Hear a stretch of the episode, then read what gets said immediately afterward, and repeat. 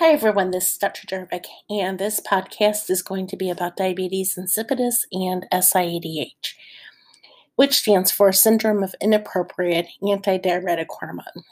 So, um, these two exemplars relate to obviously hormonal regulation, and they have to do with the fluid balance and the hormone ADH, the antidiuretic hormone. And so, think about just the name antidiuretic hormone it's um, saying anti, not going to diurese. And so that's that's the purpose of the ADH is to um, help keep somebody from diuresing too much. Now with diabetes insipidus, um, it has the name of diabetes in it. Um, but it's not related to diabetes mellitus like we've talked about. So, the connection that we can see between diabetes insipidus and diabetes mellitus is really just um, some of the signs and symptoms that we see with it. It is not a glucose regulation issue, though. So, uh, diabetes insipidus is caused by a deficiency of ADH, or an inability of the kidneys to respond appropriately to the ADH. So, what this means is either it's coming from the brain, not giving us enough ADH, or we, we're producing it, but that those kidneys, the tubules, aren't able to process it properly. And so, ADH or vasopressin, um, that is secreted, that's the other name for it, um, is secreted by the posterior pituitary gland and is responsible for retaining or holding on to water. It helps increase our plasma volume when we're when we're uh, our volume is low. So with primary diabetes insipidus, it's actually caused by issues with the pituitary gland. And then secondary diabetes insipidus um, is when there's either tumors, head trauma, infection, and that could be like meningitis or encephalitis or um, brain injury.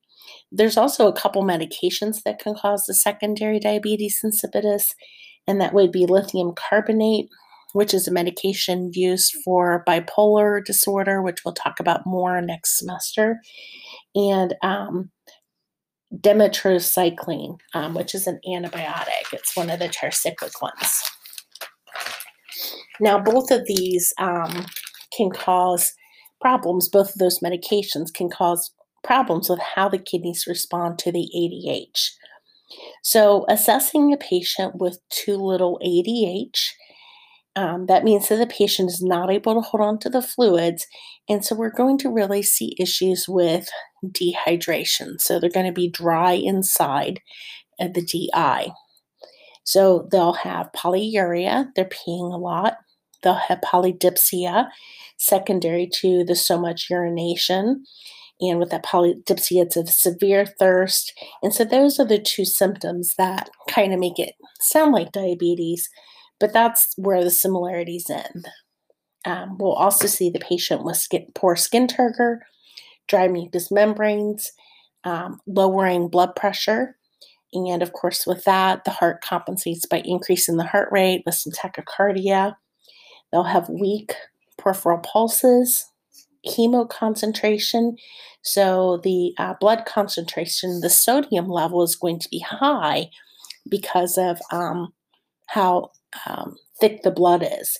So there's increased blood osmolality. And um, that's just telling us that in the thickness. And then there'll be a low specific gravity. And um, specific gravity is telling us how concentrated the urine is. And so we're going to see something um, under like 1.005.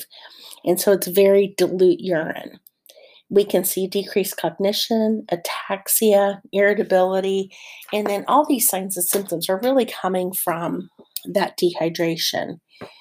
Now, in order to uh, figure out what's going on, we'll have to do a 24 hour urine and we'll be measuring the amount of urine over 24 hours. And remember, the, the correct way to do a 24 hour urine is you dump that first urine. Well, we start on an empty bladder and then we also end on an empty bladder.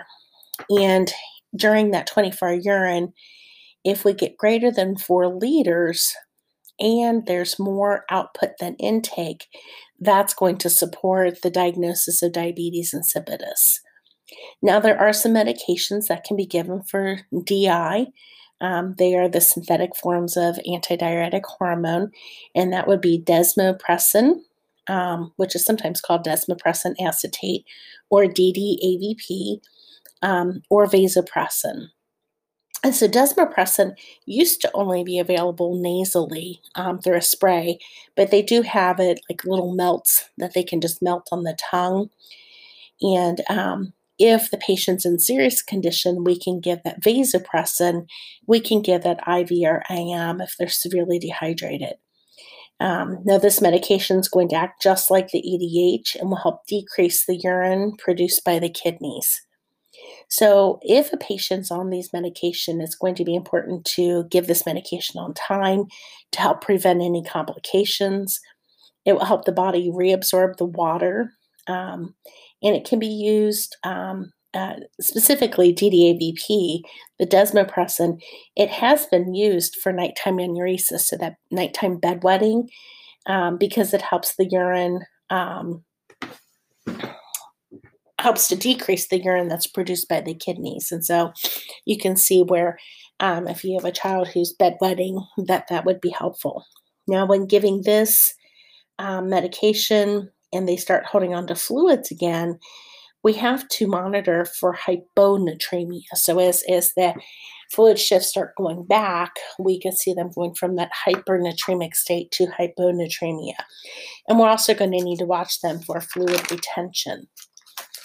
Now, many of these medications are um, just temporary and they're going to be given um, a couple times a day, whatever specific um, written by the endocrinologist for the patients can be patient specific. And um, we're still going to want them to drink. Um, so, with diabetes insipidus, because they're dehydrated, we're going to want them to drink something at least every four hours to prevent that severe dehydration. And we're going to want them to drink the same amount that they're voiding. So, um, you know, if they're having a high output, they need to be drinking a lot to try and keep them euvolemic. They should avoid things like caffeine because that can be more dehydrating. Um, assessments, um, we're going to, of course, do intake and outputs, daily weights, um, monitor that urine specific gravity. And of course, that is again how concentrated the urine is. Um, when it's dilute, then we have a low specific gravity. We're going to again assess for those signs and symptoms of fluid overload, which could switch into like crackles in the lungs. We're going to teach the patient that if they have an increase in weight of um, two pounds or more, they need to seek medical treatment because then they're holding on to too much fluid. And then we're going to, of course, be monitoring for changes in level of consciousness or confusion and be monitoring those sodium levels. now, one thing to note is that the IV form of um, ADH is 10 times more potent than the oral or nasal form. So, obviously, it's going to be like a safety alert if giving it, making sure we're really giving the proper dosing. So let's talk next about SIADH, so syndrome of inappropriate antidiuretic hormone. In this case, we have too much antidiuretic hormone. And so the antidiuretic hormone is secreted um, despite low to normal osmolality in these patients. And a low osmolality usually decreases production of ADH and secretion since the ADH helps um, the body hold on to water. So, if the blood osmolality is low, the body should not want to dilute it more. Less ADH secreted usually means more fluid is lost. In SIADH, the ADH is secreted despite the osmolarity, which of course leads to fluid retention. And so with ADH, they're not getting rid of the fluid. So this person's going to have lots of fluid on board. Um, some causes of SADH. Um, cancer is one of the causes, and specifically lung cancer. Um, there is some thought that maybe uh, the cancer is actually producing ADH excess. Um, not a, a true, uh, not we don't know that for sure. Um, again, medications and then pulmonary disorders like tuberculosis, or of course, even some CNS disorders. Now, in these patients, we are assessing for water retention. Um, so, this um, extra fluid can cause some GI disturbances such as decreased appetite, nausea, and vomiting. It'll lead to um, decreased sodium level, um, and that's because of hemodilutional. So, we'll see hyponatremia. And with that, we can see that lethargy and headache. And headache's always a, a big um, red sign for you when you have somebody with the hyponatremia. They can become disoriented, even hostile, uh, changes in that level of consciousness. And if um, hyponatremia progresses, it can go to seizures or even a coma. So, of course, there's going to be some safety precautions related to seizures. Um, they can also have hypothermia secondary to CNS disturbances. And um, remember that sodium plays a role in nerve and muscle function. So, when that is affected, that's why we can have some of these signs and symptoms. We are going to intervene with this patient by instituting a uh, fluid restriction. Um, if they um, are getting tube feedings, um, maybe through a PEG tube or a G tube, we're going to dilute that with saline. Um, and through any of those tubes, we would also administer meds with the saline instead of water. Um, and if they have an NG tube, when we flush the NG tube during our routine flushing, we would actually flush that with saline and not water. So, of course, for these patients with SADH, we're also going to do intake and output, daily weight, monitoring the sodium levels. Um, there is a medication, tolvaptan. It's used for SIADH um, when there is uh, really low sodium. And uh, it's a vasopressin antagonist that causes water excretion without the sodium loss.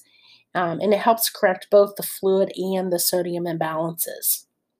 Now the problem is, is it can cause a rapid rise in sodium levels, which can lead to CNS demyelinization, which can lead to some serious complications and even death. So, um, that medication, the um, is only given in the hospital where we can really monitor a sodium level.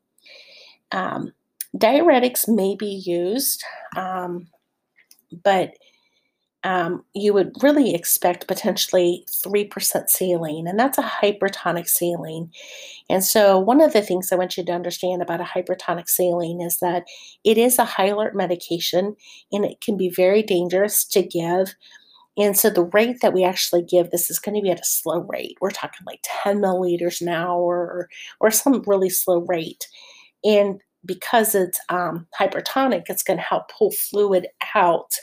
Um, and so um, it's going to help with that concentration. So, with um, these issues, we're going to monitor for fluid overload, watch um, that we're not causing dehydration through our treatments. Of course, there'll be safety issue. We'll be assessing for level of consciousness, seizure precautions. Remember, normal sodium level was 135 to 145.